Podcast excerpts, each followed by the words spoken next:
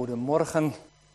Voor mij een hele eer dat ik hier mag zijn om te spreken namens uh, Open Doors, namens de vervolgde kerk. Daar gaat het om. Open Doors werkt ook alleen maar voor de vervolgde kerk. Uh, het gaat helemaal niet om de organisatie. Uh, voordat ik Gods woord met u ga openen, even een paar dingen vooraf. Ik ben Ben Hobrink. Ik heb 34 jaar bij Open Doors gewerkt. Ik ben eens kijken, 43 jaar geleden bij Open Doors bekeerd. En nu ben ik pensioen, nou ben ik met pensioen, nou ben ik eigen baas. Kan ik doen wat ik wil en dus preek ik nog voor Open Doors elke zondag. En dan ben ik ook hier.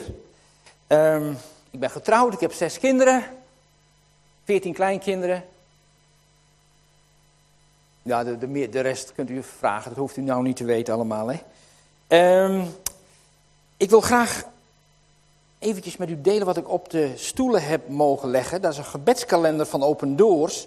Dat hebben we al tientallen jaren om voor elke dag van de maand, elke dag van het jaar een gebedspunt te hebben.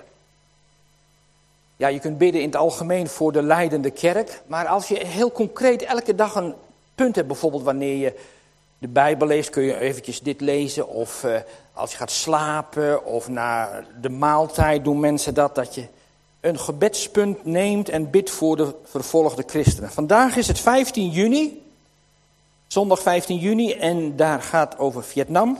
En die man heet Tien, Tien. Tien en zijn gezin zijn vanwege hun geloof uit hun huis verjaagd door hun werkgever, die hiervoor onder druk is gezet door de lokale overheid. Bid voor deze christen. Dan kun je gewoon even daarvoor bidden. Stel dat u uit uw huis werd gezet. We zongen net van wat, wat was het vader? Of, of, ik, ik leg alles voor u neer. Ik denk, ja, dat is nogal wat. Is dat zo? Of leggen we alles voor God neer en nemen we het weer mee? Ons geld, onze bezittingen, onze gezondheid, eh, onze opleiding, onze intelligentie. Dat mag de Heer wel gebruiken als het maar via mij is. Weet je wel, als ik maar niet echt het hoef te geven. Man, stel dat je je huis uit wordt gezet en dat je je werk verliest. Ik wil vanmorgen met u delen uit... Uh, lezen uit nummer 20. En het thema van deze dienst, van deze preek is Jezus in uw woestijn. Jezus is in uw woestijn. En ook van de vervolgde christenen. We lezen nummer 20, vers 1 tot en met 13. Daar staat, de Israëlieten dan, de gehele vergadering, kwamen in de woestijn Sin in de eerste maand en het volk verbleef te Kadesh. Mirjam stierf daar en werd daar begraven. Toen de vergadering geen water had, liep zij te hoop tegen Mozes en Aaron. En het volk twiste met Mozes en zeiden: Waren we maar gestorven toen onze broeders voor het aangezicht des Heren stierven? Waarom hebt gij de gemeente des Heren in deze woestijn gebracht, zodat wij en ons vee daar moeten sterven? Waarom hebt gij ons uit Egypte doen optrekken om ons in dit barre oord te brengen, waar geen koren, vijgenboom, wijnstok en granaatappel groeien en waar geen water is om te drinken? Toen ging Mozes met de Aaron van de gemeente weg naar de ingang van de tent der samenkomst en ze wierpen zich neder op hun aangezicht en de heerlijkheid des Heren verscheen hun. Toen sprak de Heere tot Mozes, neem de staf en laat de vergadering samenkomen, gij en uw broeder Aaron. Spreek dan in hun tegenwoordigheid tot de rots, dan zal zij haar water geven. Gij zult voor hen water uit de rots tevoorschijn doen komen en de vergadering en hun vee drinken. Toen nam Mozes de staf van voor het aangezicht des Heren, zoals hij hem geboden had. Toen Mozes en Aaron de gemeente voor de rots had doen samenkomen, zeide hij tot hen, hoor toch, wederspannigen, zullen wij uit deze rots voor uw water tevoorschijn doen komen? Daarop hief Mozes zijn hand op en sloeg de rots met zijn staf. Tweemaal. En er kwam veel water uit, zodat de vergadering kon drinken en ook het vee. Maar de Heere zeide tot Mozes en Aaron, aangezien gij op mij niet vertrouwd hebt en mij ten aanschouwen van de Israëlieten niet geheiligd hebt, daarom zult gij in deze gemeente niet brengen in het land dat ik u geef. Dit is het water van Meriba, waar de Israëlieten met de Here twisten en hij zich onder hen de heilige betoonde. Even een, wat uitleg van de situatie. Die vers 1 van, van hoofdstuk 20, dat is 37 jaar na het vers daarvoor. Dus hoofdstuk 19, vers, het laatste vers, dat is 37 jaar geleden.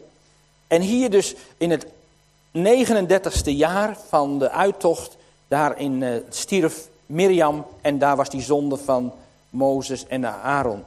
Daar was uh, alles wat ervoor gebeurt is aan het begin van de tocht en wat er hier gebeurt is allemaal aan het eind van de tocht.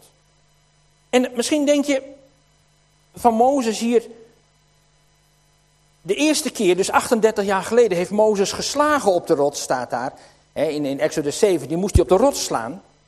En hier slaat hij weer op de rots en, dan mag hij niet meer in het beloofde land. Ik heb altijd gedacht, joh, wat is dat toch streng van God. Waarom doet de Heer God nou zo moeilijk daarover? Dat, dat, eerst slaat hij, dat hebt u misschien ook wel in uw geloof, dat je denkt van, nou de ene keer doe je iets voor God. En, en, en tien jaar later, of voor mij het 38 jaar later, doe je hetzelfde en dan is het verkeerd. Ik denk, waarom doet God nou zo moeilijk daarover? Wat een zware straf. Maar sinds die 2013, wat mijn collega's vertelden over Egypte, nou snap ik het, wat, wat daar aan de hand is. Er zit een veel diepere betekenis achter. En dat heb ik persoonlijk ervaren en daarom wil ik erover spreken. Maar dus die eerste, die 38 jaar geleden, eh, die, die, die volk, het volk had 38 jaar lopen mopperen in die woestijn. Altijd maar zaggerijnen. Ze waren zeg maar een kind van God. Die woestijnreis is een beeld van ons christenleven. Hè? Maar 38 jaar hebben ze daar zitten zaggerijnen. En Mozes had er volkomen genoeg van. Kijk, want in hier in de Bijbel staat in die, daarvoor ongeveer 12 keer dat ze mopperden. Maar dat was in één jaar. Dus maal 38, dan ben je al wel 400 keer dat je. Dat zitten ze maar te mopperen. God, eh, Mozes had er genoeg van. En God had er ook genoeg van. God had twee keer gezegd: Mozes, ga aan de kant. Ik ga het volk vernietigen. En dankzij Mozes zijn er nu nog Joden. Hè? Als Mozes die zegt, hij, hij sprong ertussen. Hij zegt: Heere God, als u het volk wilt vernietigen, dan mij eerst. Delg mijn naam dan uit het boek des levens. En omdat hij er zo tussen sprong, zei God, dat doe ik niet. Want ik, ik, ik, ik wil jou niet uh, vernietigen. En daar wil ik ook nog eens een keer over preken hier, de kracht van het gebed. Maar, maar God had er genoeg van, en Mozes ook. En die, uh, altijd maar dat gezuur. En dus uit kwaadheid sloeg hij op die rots. Maar ja, dat is niet maar zo die, uh, een, een zonde van Mozes. Kijk, laten we nou eens kijken in 1 Korinthe 14. 1 Korinthe 10, vers 1 tot 4. 1 Korinthe 10, vers 1 tot 4. Daar staat, het gaat maar om vers 4, maar Paulus die schrijft altijd van die hele lange zinnen, dat begint bij uh, vers 1. 1 Korinthe 10, vers 1. Want ik stel er prijs op, broeders, dat gij weet dat onze vaderen allen onder de wolk waren. Alle door de zee heen gingen. Alle zich in Mozes lieten dopen in de wolk en in de zee allen hetzelfde geestelijk voedsel aten en allen dezelfde geestelijke drank dronken, want zij dronken uit een geestelijke rots, welke met hen medeging en die rots was de Christus. De beeld van die rots is Jezus. En dat zie je ook in Johannes. Even snel lezen. Johannes 4, vers 14, wat Jezus zegt. Wie gedronken heeft van het water dat ik hem zal geven, zal geen dorst krijgen in eeuwigheid. Maar het water dat ik hem zal geven, zal in hem worden tot een fontein van water dat springt ten eeuwige leven. Hier zijn twee belangrijke punten in dat verhaal. Het eerste, Jezus is die rots. Jezus in uw woestijn, Jezus reist met u mee. En misschien zit u in, een, in de woestijn. Jezus gaat mee door uw levenswoestijn. Misschien voel je je droog. Dat je zegt van, ah, ik voel me, er komt geen levend water uit. Dat was bij de Joden ook zo. Bij de Israëlieten ook zo. Die waren in de woestijn 38 jaar lang. En na die, in het 39ste jaar, ze waren ook moe van het reizen. Ze waren uh, helemaal gedesillusioneerd. Maar je moet weten, Jezus is er wel bij. Jezus is die geestelijke rots. Of als in uw leven, u bent misschien eenzaam. Het kan zijn dat je weduwe bent of weduwnaar. Je voelt je eenzaam. Maar je mag wel weten, Jezus is erbij. Het is die geestelijke rots en die wil u dat geestelijke water geven. Of, of wat voor, op wat voor manier ook dat je je in die woestijn voelt. En je mag weten, Jezus gaat mee, zegt de Bijbel. Kijk, die woestijn is, is, is een gevolg van de zondeval. Het is onmogelijk voor een christen. Ik doe dat ding iets naar beneden. Het is onmogelijk voor een christen om van Egypte in het beloofde land te komen zonder woestijn. Altijd. Sinds de zondeval, sinds de zondvloed zit er een woestijn tussen Egypte en Israël. En ook in uw leven, als u van uw gebondenheden in zeg maar het Egypteland, slaaf van de zonde, als je een koninklijke uh, priesterschap wil worden, een heilige natie, een, kind van God, dan ga je altijd door de woestijn. Vroeg of laat kom je in je leven in de woestijn. Het is nooit dat het vanzelf gaat. Um, maar Jezus is erbij. Die woestijn in het leven ontkom je niet aan. Reken daar nou maar op als christen dat je nooit um, zonder woestijn echt in het beloofde land komt. Maar Jezus is erbij.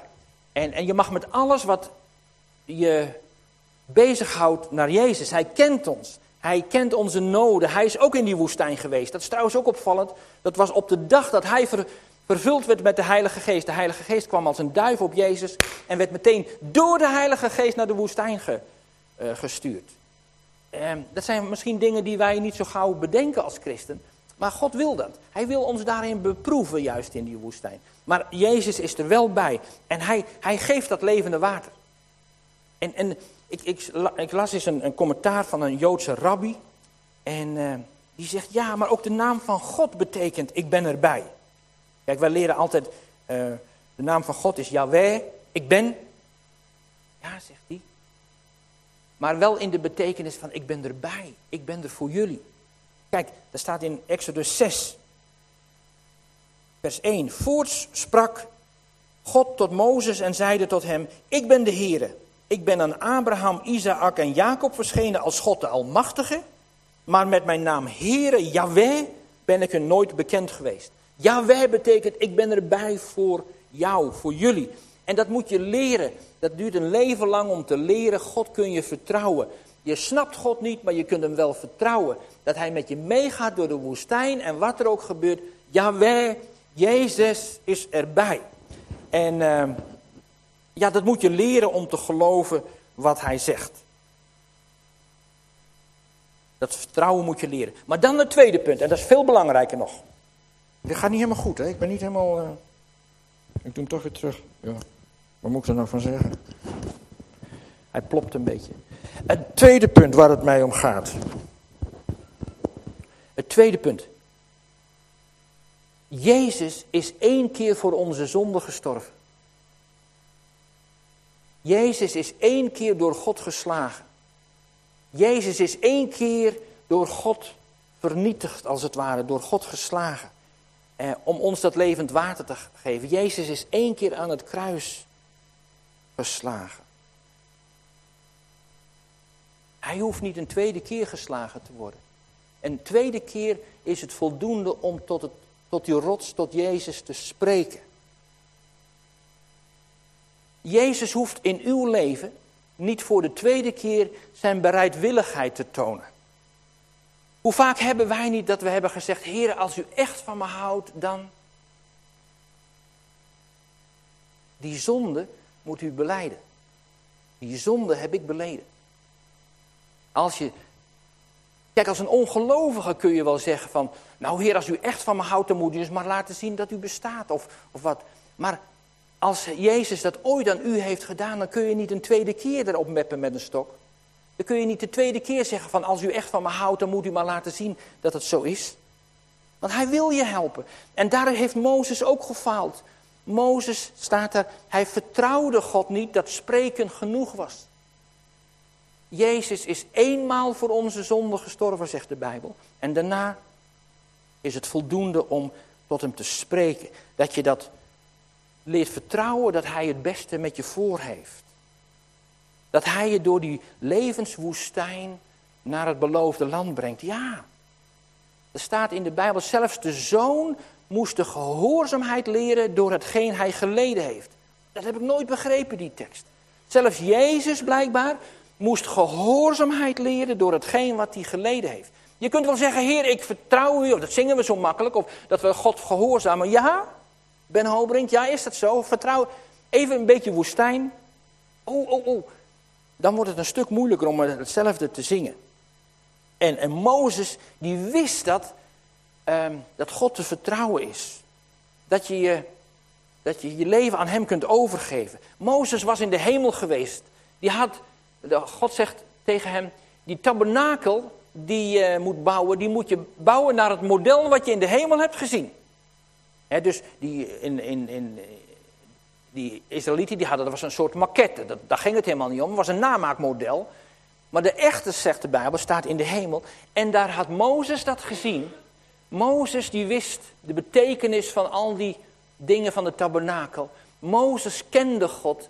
Hij wist dat hij Yahweh heette. En Mozes kende zijn karakter. En Mozes die wist dat je gewoon hoeft te spreken alleen. Jezus zegt bid en u zal gegeven worden. Dat zegt hij tegen u, bid en u zal gegeven worden. En Mozes uit kwaadheid, hij zegt, moeten wij dan jullie water geven wederspannig? En hij was zo kwaad en hij sloeg op die rots. En dat kun je niet maken. Daar, dat is zijn grote fout. Hij had gewoon tot die rots moeten spreken en geloven dat wat Jezus eenmaal is gestorven, de tweede keer, hoeft dat niet meer. Maar hoe vaak hebben wij dat niet? Uh, Mozes die zegt, moeten wij dan water uit die rots halen? Alsof hij dat kan, want daar gaat het helemaal niet om. God geeft water uit de rots. Maar Mozes was zo kwaad dat hij niet goed oplette wat hij zei. Hij zei, moeten wij dat dan doen? Alsof hij dat kan doen. Of een oudste of wie dan ook. Die kan wel voor je bidden, maar hij kan niet de Heilige Geest geven. Hij kan geen genezing geven. Je kunt erom vragen. En dat is voldoende. En Mozes zegt, moeten wij dat dan doen? Hoe vaak hebben wij dat ook niet? Ik heb hier opgeschreven. Als Jezus tegen u zegt dat we tot hem moeten spreken, dat we moeten bidden voor een medemens om die levend water te geven, dan moeten we niet op die mensen gaan mopperen of schelden. Of en dat ze zo weinig geloof hebben dat ik voorbeden moet doen.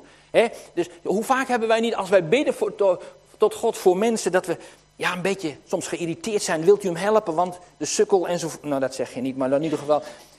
Weet je, maar diep in je hart denk je dat wel. En dat zijn Mozes ook moet wederspannigen. Jullie leren het toch nooit. En dan zullen wij dat doen. En daar zijn wij, wij doen vaak hetzelfde.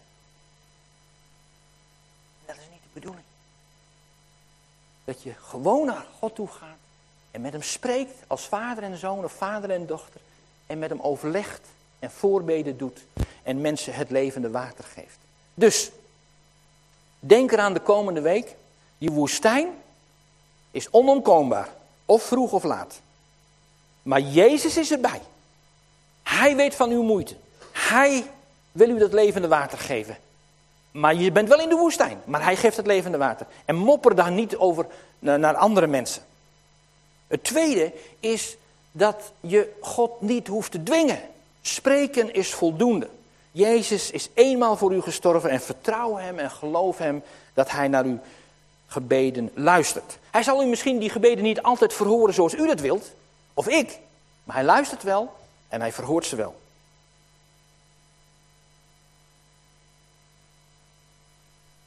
De reden waarom ik deze preek ben begonnen, was van vorig jaar, toen ik hoorde over Egypte. En toen daarna hadden wij, eh, was van de Evangelische Alliantie, was er drie dagen bidden en vasten voor geestelijke leiders en leiders van organisaties. En ik ben geen van twee, maar ik mocht meedoen. En uh, we hadden zo'n gebedsgroepje. En nou, er waren man of 40, 50, maar waren dan waren opgedeelde gebedsgroepjes van 5, 6 mensen. En ik vertelde, dat was aan het eind van die drie dagen.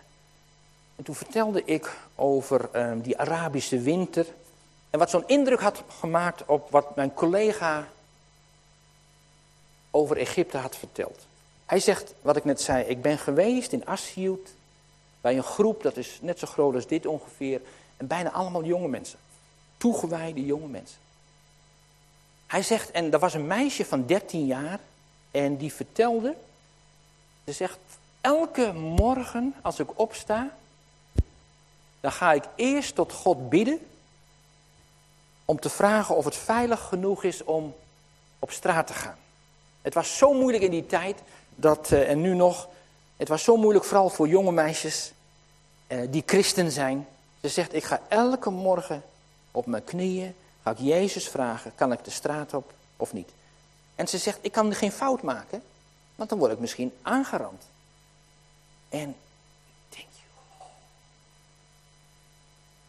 dat hoort toch niet. Een meisje van 13 jaar moet toch, weet ik veel, met de vriendinnen spelen en of wat dan ook. Voor mij met je poppen, maar iets, iets leuks. Een meisje van 13 jaar, sorry hoor. Maar een meisje van 13 jaar hoort, hoort toch niet elke dag op de knietjes te liggen en eigenlijk uit angst voor je leven te bidden en zeker te weten dat je het goede antwoord hoort, anders kan je het je leven kosten. En dat sprak me zo aan en ik vertelde dat zo tegen die mensen in, uh, met het vasten. Om daar uh, voor te bidden. En die mensen waren heel stil. En we hebben daarvoor gebeden. Voor dat meisje en andere jonge meisjes in die moslimlanden. En toen was ik, een paar dagen later was ik thuis.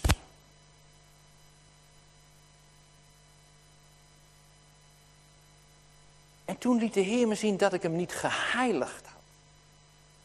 Dat kun je ook als het ware boven de preek zetten, dat je de Heer heiligt. Want dat staat er bij Mozes. Hij zegt, Mozes, je hebt me niet geheiligd. Je hebt me niet vertrouwd. Je hebt niet in me geloofd. Je hebt niet eerlijk van me gesproken. En de Heer liet me zien, ik had op die vaste dagen had ik niet eerlijk van de Heer gesproken. Ik schrok ervan.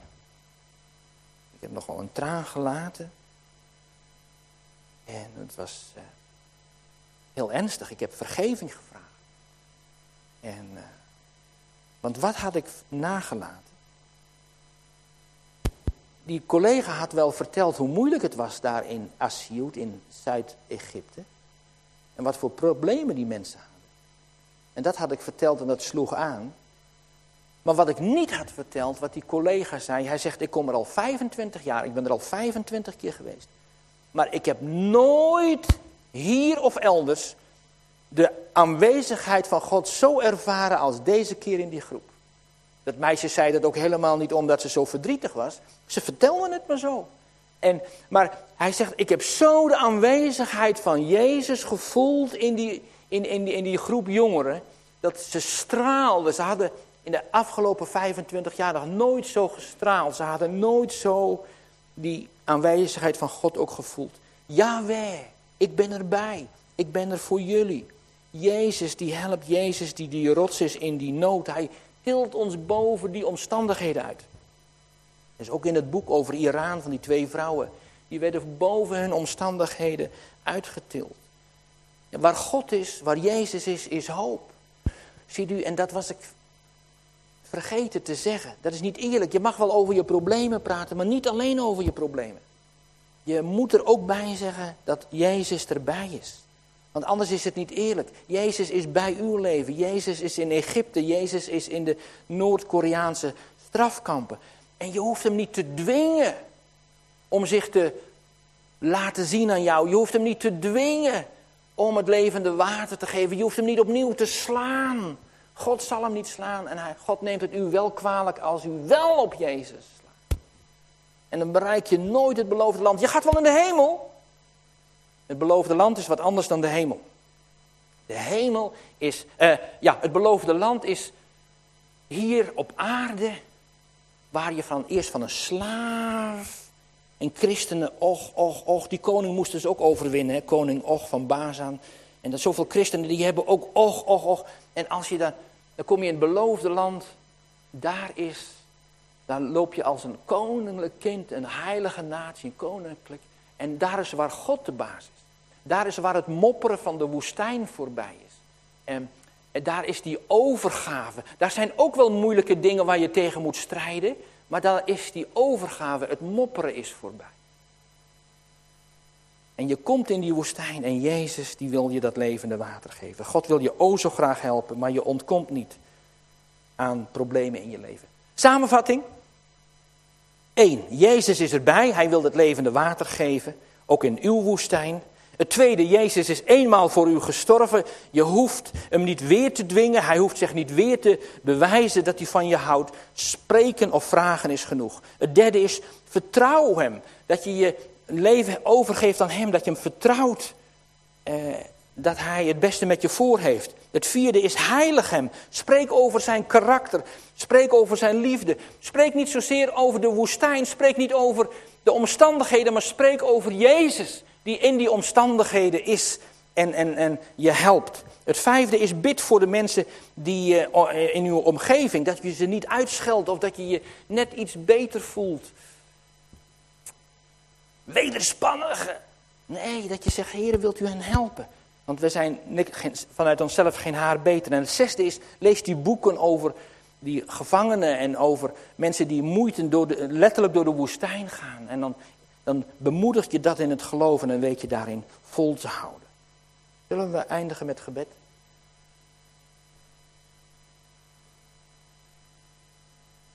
Heren, dank u wel voor uw woord. Dat we daar alles uit kunnen halen wat we in ons leven nodig hebben. Dat u laat zien wie u bent. Wat uw karakter is. Wat uw verlangen is. Wat uw plan is in het leven. Met de christen, met ons, met mij. Hier en ik moet ook erkennen, in mijn leven heb ik zo vaak dat je. Ja, of je ziet het niet meer zitten, of je bent opstandig, of zagrijnig. Dat is zo makkelijk. Hier, maar we willen het bij u brengen. Of soms ook dat we bewust of onbewust niet eerlijk van u spreken.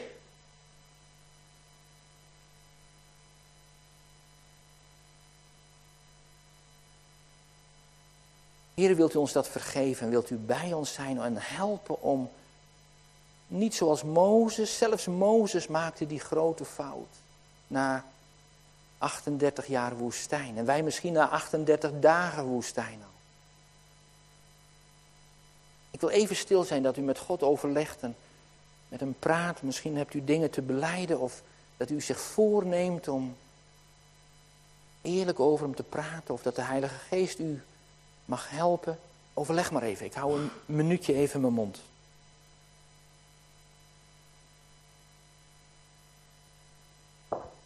Wel, heren, dat u heel dichtbij bent en ook tot ons spreekt. Heren, het gaat niet altijd zoals wij willen. Maar we mogen wel leren om u te vertrouwen. Hoe zouden we u begrijpen, je almachtige God? Hier, maar we mogen wel met u meewandelen, uw hand vasthouden. En denken, ja, mijn vader in de hemel, die zal het wel weten. Die heeft een plan. En ik mag een deel daarvan zijn. En het, u hebt het beste met ons voor. Hier wilt u zo het uitwerken wat we gehoord hebben uit uw woord. Heer, en dat we van mogen leren dat we niet dezelfde fouten maken als Mozes. Maar dat we Jezus vertrouwen, die eenmaal alles voor ons gegeven heeft. Wilt u dat verder uitwerken in onze harten in de komende tijd? In Jezus' naam. Amen.